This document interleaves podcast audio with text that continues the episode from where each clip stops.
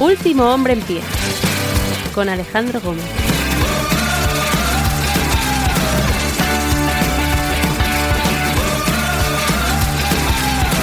Buenos días, buenas tardes, buenas noches, bienvenidos. Yo soy Alejandro Gómez y es 27 de octubre del año 2023 y este es el episodio 740 de Último Hombre en Pie, un podcast de lucha libre. Endeavor está en un lío, Endeavor se tambalea y eso provoca que en WWE estén con la mosca detrás de la oreja. Endeavor es la empresa que compró WWE y que fusionó WWE con UFC para construir TKO, que es un mastodonte de casi 22 mil millones de dólares que sale a bolsa con la intención de acaparar, capitalizar todo el deporte de entretenimiento a nivel estadounidense y, por qué no decirlo también, a nivel global. Esa era la idea de Endeavor que sobre el papel lucía espectacular. Sobre el papel lucía espectacular porque tenías a una WWE impermeable a todos los problemas, tenías a una AFC sin duda en ascenso, cada vez con más penetración en muchos más países y en muchos más territorios, y tenías a una Endeavor por encima de todo que podía gestionar estas dos empresas, convertirlas en un enorme mastodonte que a partir de ahí em, pues eh, fuese el claro dominador del mercado.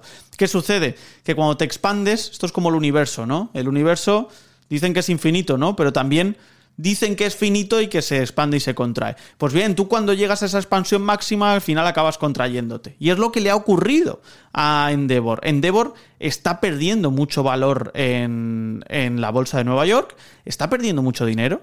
Las acciones cada día valen menos. Llevamos más de un 20% de bajada en el último mes. Es una absoluta barbaridad. Y no saben identificar bien bien cuál es el problema. Eh, no entienden realmente qué está sucediendo. Y mm, la sensación que me da eh, es que estas alternativas estratégicas que van a proponer no son otra cosa que un Hail Mary, que es tirar la bola y a ver si llegamos a la, a la zona de anotación en el último segundo del partido. Porque mm, eh, se cree dentro de Endeavor que las acciones han sido infravaloradas en este caso por Wall Street. Yo no sé si han sido infravaloradas o no. Yo sé que pagaron un precio muy alto por WWE por encima del mercado porque querían realmente eh, atajar lo que consideraban un problema y lo que consideraban también ellos una propia solución, ¿no? Que es, oye, mira, tenemos aquí a WWE, que es un ente individual, familiar, también en bolsa, pero que nos puede ayudar a seguir creciendo. Entonces yo creo que ellos fueron demasiado a tope a por WWE y que las cosas pues no les están saliendo bien, ¿no? Parece que eh, ahora dicen, le echan la culpa al capital social,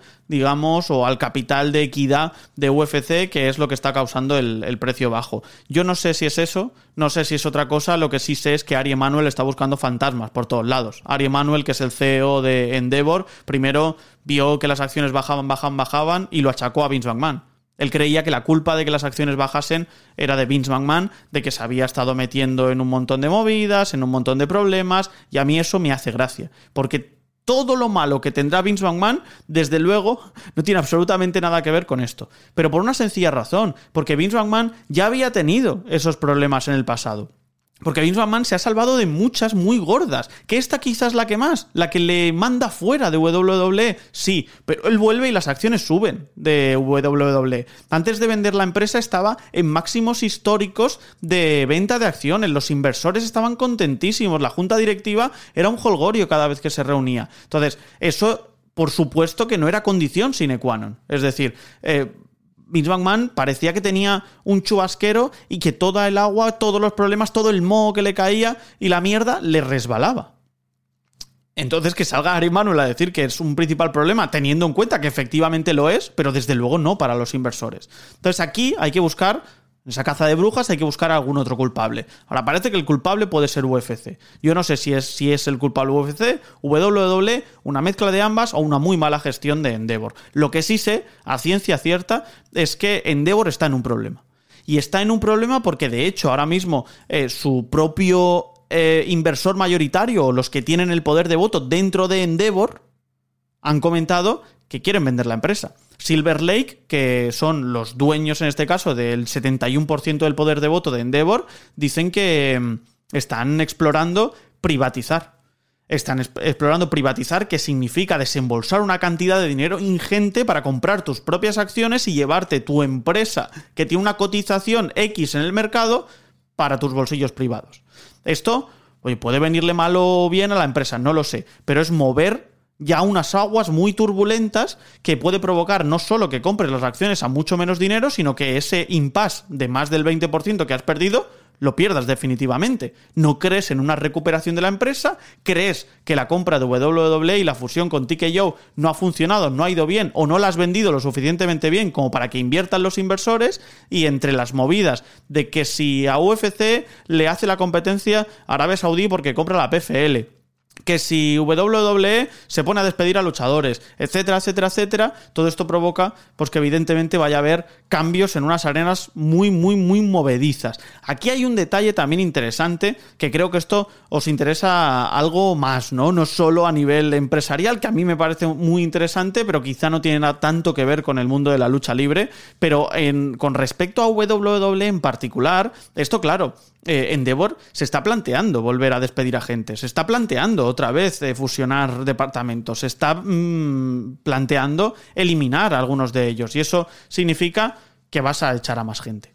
Eh, echar a más gente en su día, que no fue hace mucho, implicó que en principio en WWE no, no, iba a pasar nada, que esto iba a continuar tal cual, que a lo mejor sí que había departamentos en WWE que se iban al traste y ya vimos como el vicepresidente económico dijo adiós, como la presidenta de la zona de marketing, si no me equivoco, de comunicación dijo adiós, vale, pero que a nivel luchístico esto no iba a afectar. La realidad fue bien diferente, echaron a múltiples luchadores. Y esto parece ser que podría suceder todavía, porque parece que en estos líos de Endeavor en los que Vince McMahon se metió él solito, que ahora Vince McMahon es prescindible cuando antes era imprescindible.